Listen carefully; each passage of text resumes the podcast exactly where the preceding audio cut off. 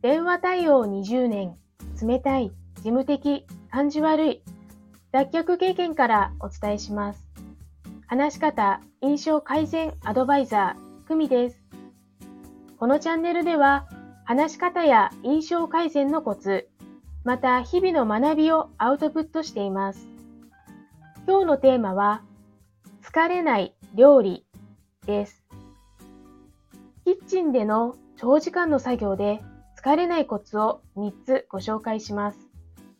1、背中を丸めずに料理する。キッチンの台は体に対して低いタイプが多いです。背中を丸めたままの状態は腰痛や肩こりを招きます。高さを調整する場合は背筋をまっすぐのまま足の付け根から倒します。2、硬い食材は体重で切る。かぼちゃなどの硬い野菜はまな板をシンクの中に置いて、上から体重を乗せて切ります。3.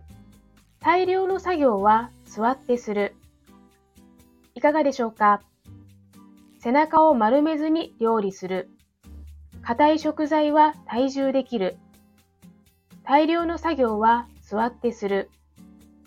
参考になれば嬉しいです。それではまた。